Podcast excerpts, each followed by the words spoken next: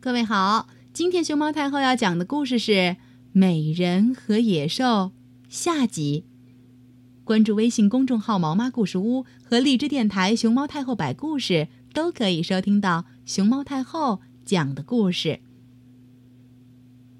昨天我们讲到，美人的父亲在天亮后将拿着野兽让他们挑选的珍宝回到家里。而美人将独自留在城堡里，和野兽生活在一起。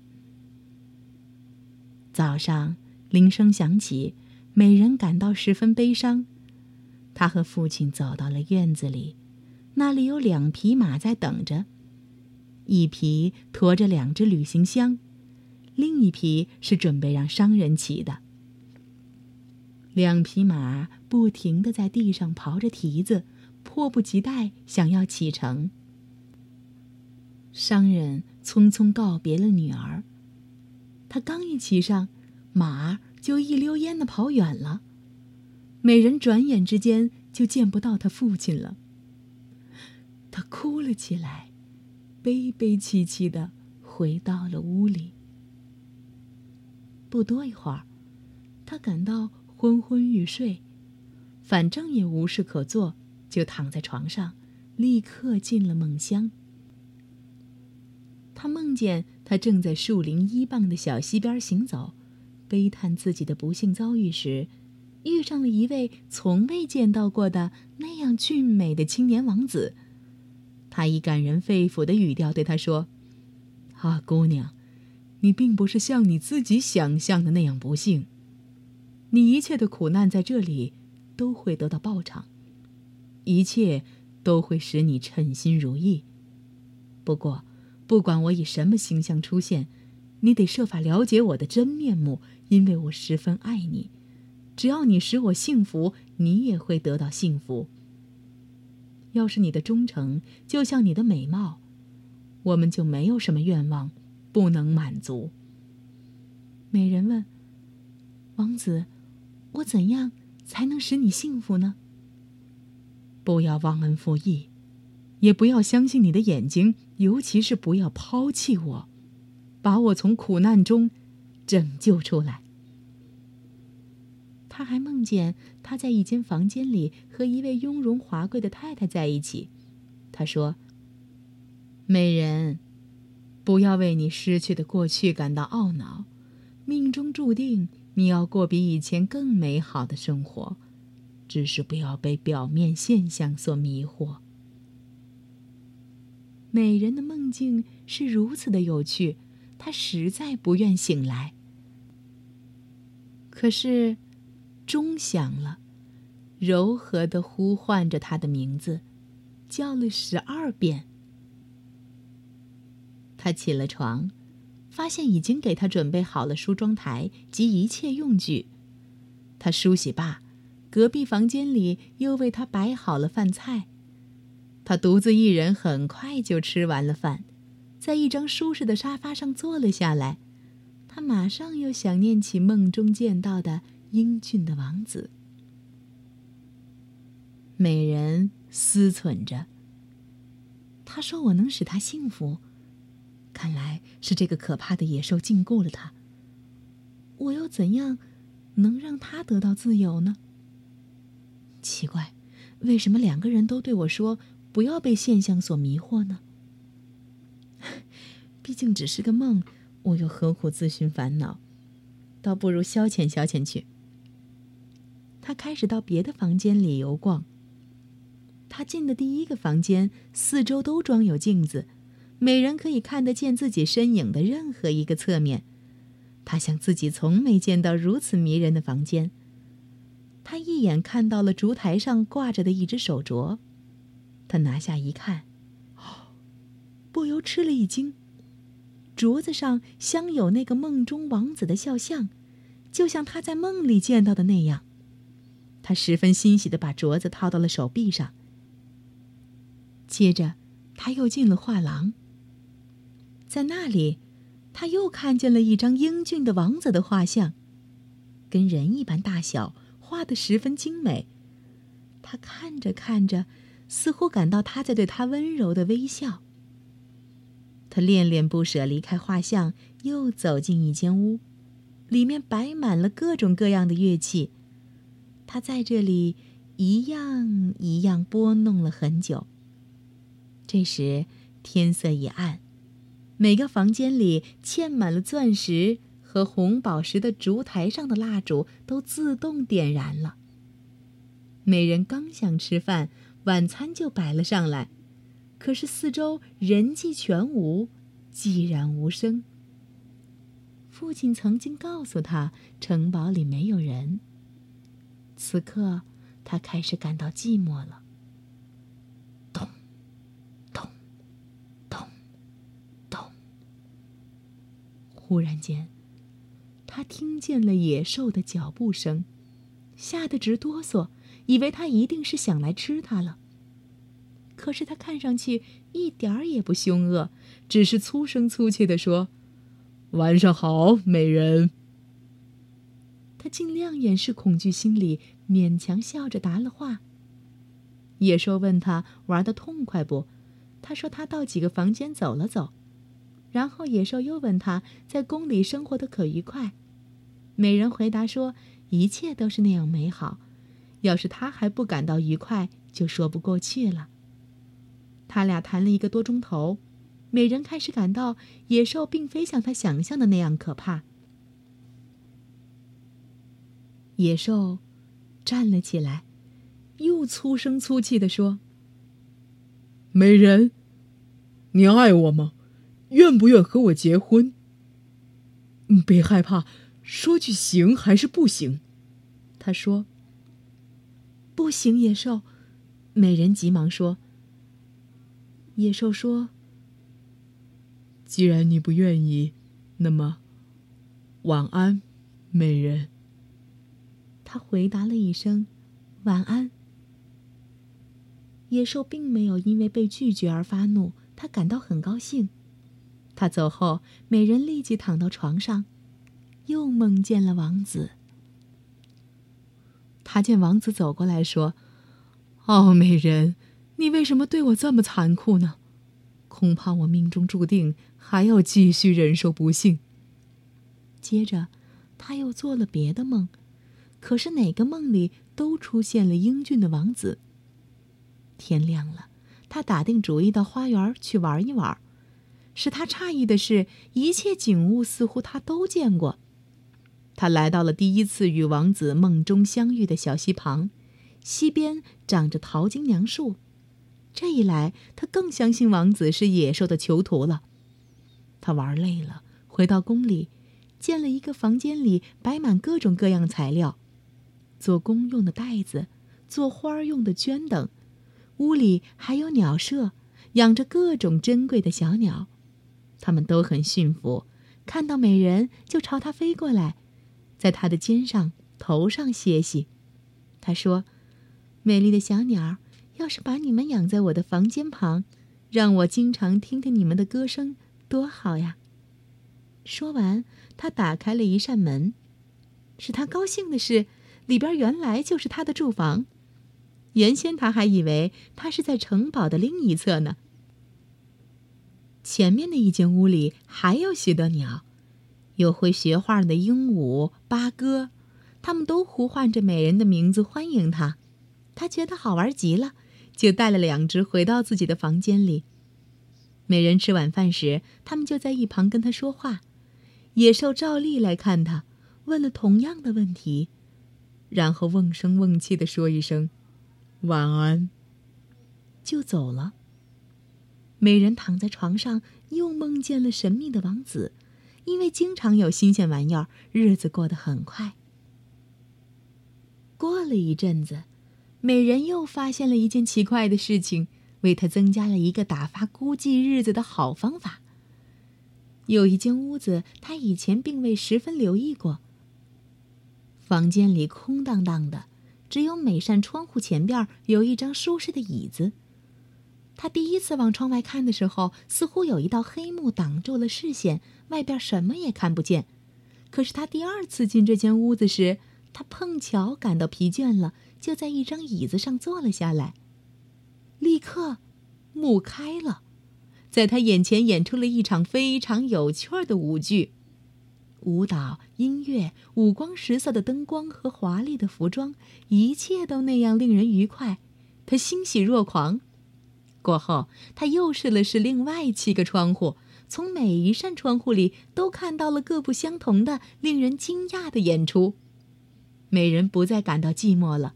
野兽天天晚饭后来看他，在离开以前总是用可怕的声音问：“美人，你愿意和我结婚吗？”美人觉得他现在比较了解野兽了。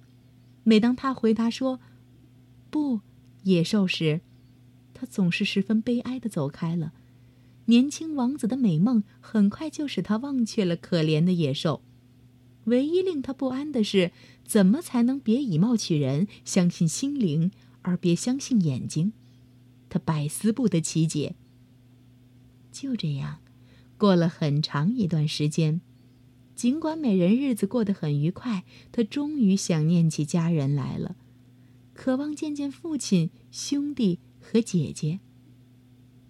一天晚上，野兽见美人愁容满面，就问他怎么回事儿。美人已经不再害怕他了。他知道，尽管野兽长相丑陋、嗓门粗声粗气，其实还是温顺的。他回答说：“想回家看看。”听他这么一说，野兽露出了忧伤的表情，悲哀的喊道：“啊，美人，你难道就这样忍心抛下可怜的野兽吗？难道你在这里还不够幸福吗？是不是你恨我，想逃离这里？”“不是，亲爱的野兽。”美人温柔地说：“我并不恨你。要是我见不到你，我一定会难受的。只是我想见我的父亲，让我回家住两个月，我一定回来，再也不离开你。”野兽听他这么说，停止了悲叹，说：“我不能拒绝你的任何要求，哪怕它会使我丧命。”把你隔壁房间里的四只箱子带上，你想带什么回家就装满它们。只是，记住你的诺言，两个月一到就回来。要是你不按时回来，你忠实的野兽就得死。到时，会给你准备好回来的马车，你只需要在离家的头天晚上和父亲、兄弟、姐姐们告别。上床以后，把手上的戒指转一圈，然后坚决地说：“我要回宫去见我的野兽。”这就行了。晚安，美人，安安稳稳的睡一觉，别害怕，很快，你就可以和家人团聚了。当只留下美人一人时，他急忙把周围的奇珍异宝往箱子里装。他搬得累了，才把箱子填满，然后他躺到了床上，可是兴奋的久久不能入睡。他好不容易睡着了，就梦见了亲爱的王子躺在草地上，神情沮丧，跟往日大不一样。他见他这模样，很担心。他问：“你怎么了？”王子用责怪的目光看着他说：“残酷的人呐，你还问我？谁知道你这一走……”我会不会死呢？哦，别悲伤，美人喊道。我只不过想去告诉父亲，我安然无恙，生活很幸福。我已经对野兽做了保证，一定回来。要是我不回来，我知道他准会伤心而死。王子说：“他死不死又与你有什么相干？也许你根本不在乎。”美人生气地说。要是我连这么善良的野兽的死活都不顾，那可真是忘恩负义。如果能免除他的痛苦，我宁愿去死。告诉你，他长得难看，并不是他的过失。这时，一种奇特的声音惊醒了他，有人正在旁边说话。张眼一看，美人发现他自己在一间从未见过的房间里，自然不如野兽的宫殿里的房间华丽。他这是在哪里？他赶紧起床，穿好衣服，一眼看见了头天夜晚他收拾好的箱子，全都在这里。忽然，他听见了父亲的声音，就兴高采烈地跑出去迎接他。兄弟姐姐们见了他都很惊讶，他们都以为再也看不见他了。美人请父亲给他圆梦，问他为什么梦中的王子一直叫他别以貌取人。父亲想了很久，然后说：“你说那野兽尽管很可怕，却非常爱你，对你很温柔善良。你应该用爱情报答他，感谢他。我想王子的愿望一定是想让你报答野兽。”别管他长得难看。美人觉得也许父亲说的对，可是，一想到他亲爱的王子，他是那样的英俊，他就怎么也不愿意和野兽结婚。哎，不管怎么说，反正还有两个月的时间，他可以暂时不做决定，先享受天伦之乐。虽然家里又变得富有了，而且搬回了城里，依然宾客满座，美人感到没多大乐趣。特别是打他回家后，再也没有梦见亲爱的王子。没有他，他感到十分悲伤。再说，姐姐们对他不在家已经习以为常，对他回家反倒觉得碍事儿。要不是因为父亲和兄弟们，两个月时间过去，他也不会感到留恋。他对他们恋恋不舍。每天早上起来，他就想夜里与他们告别。可是，一到晚上，他又不想走了。终于，他做了一个梦，使他下了决心。他梦见自己在城堡的花园里的一条幽径上漫步，听见了呻吟声。他匆忙跑过去一看，见野兽侧身躺着，显然快死了。他用微弱的声音责备他害了他，同时又出现了一位高贵的夫人，神情严肃地说。啊，美人，你看，人要是不守信，会发生什么后果？过一天你还不回来，他就死了。这个梦使美人害怕极了。第二天晚上，他就对父亲、兄弟和姐姐们道了别。一躺到床上，他就转动了野兽给他的戒指，坚定地说：“我要回宫去见我的野兽去。”他立刻睡着了。咚，咚，咚，钟响了十二下，呼唤着他的名字，把他喊醒了。他明白自己又回到了城堡，一切都依然如故。鸟儿见他回来都很高兴，美人只感到这一天过得可真慢。她急于想见到野兽，盼着晚饭时间快快来到。可是到了晚饭时间。还不见野兽，他仔细听着，等了好大一会儿，然后就跑到花园里去找他。可怜的美人四处搜寻，呼唤着野兽，依然无声无息，无影无踪。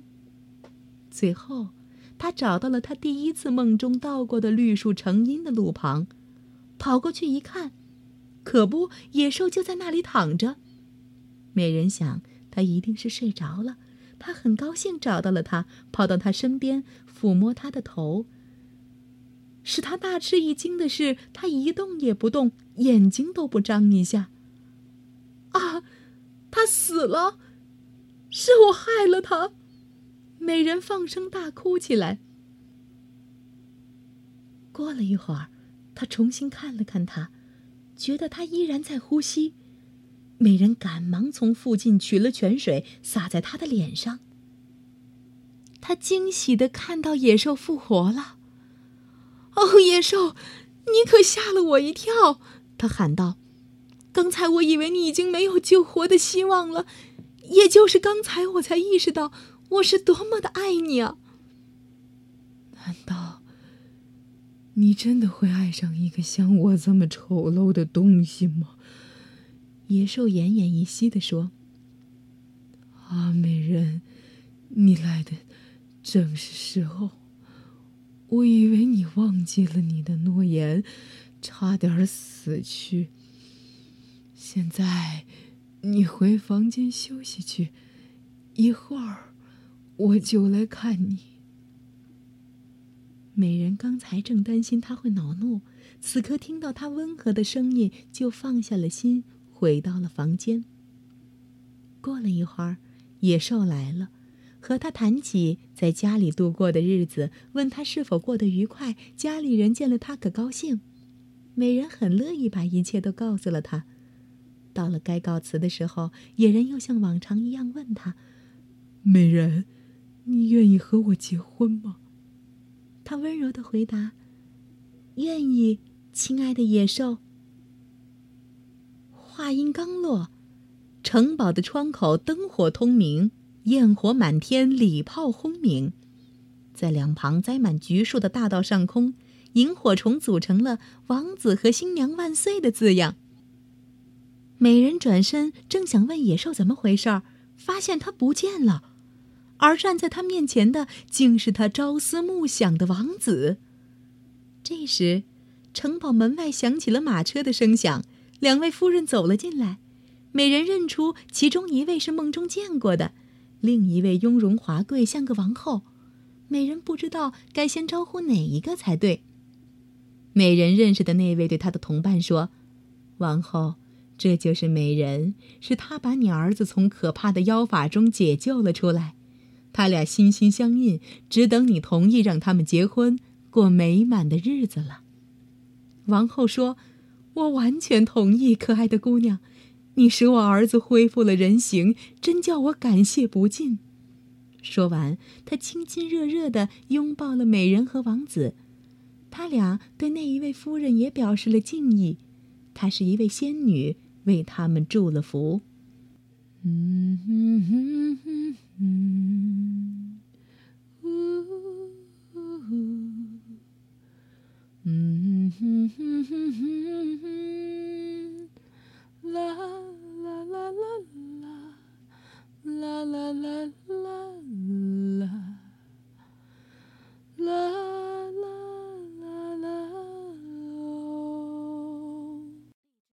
仙女对美人说：“你一定想请你父亲和兄弟姐姐们来参加你的婚礼，一起跳舞吧。”美人自然愿意。第二天就举行了热闹非凡的婚礼，美人和王子幸福的度过了一生。